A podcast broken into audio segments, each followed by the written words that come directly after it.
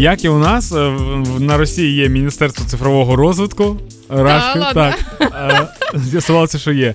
І коротше, вони презентували новий продукт дисковий телефон. Зараз я, зараз це, це серйозно. Дисковий телефон, і вони його показали як новинку там на Росії. Що дивіться, телефон дисковий, який вони десь украли з якогось підвалу в селі, Ні, в Україні. Слухай, там, там реально дисковий телефон старий, пам'ятаєш, як там Ну, крутити пальцем це треба так.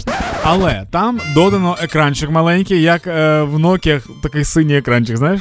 А якщо розібратися, це світловідбувач, просто на Ні, ти- катафота з ти велосипедом. коли, ти коли будеш набирати барабан, крутити барабан, там буде цифра якась. Вау. Е, він ще, ще крутіша штука. Він на акумуляторі. Вау, з розетки є? І ну, ну, ну, можна, можна заряджати, але він на акумуляторі, він переносний.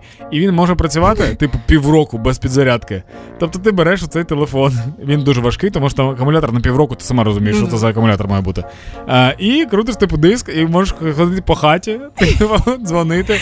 Не просто стояти біля шпалерів і малювати щось там кара, ну, карандашем, олівцями, так. А можеш ходити з телефоном по квартирі і малювати всюди. Ну, а ви кажете, Рашка не розвивається. Що їм ті санкції? В них можна крутити барабан. Так більше того, кажуть, що коли купуєш цей телефон саме в найближчі три дні, то в подарунок отримаєш для його зберігання рюкзак на 150 літрів. Да, це, це називається чехол на телефон в них. Тож, отакі, отакі новини, загніваючи за, запад. Поки ви штрикаєте пальцями в кнопки, на Росії крутять цифри. Барабан.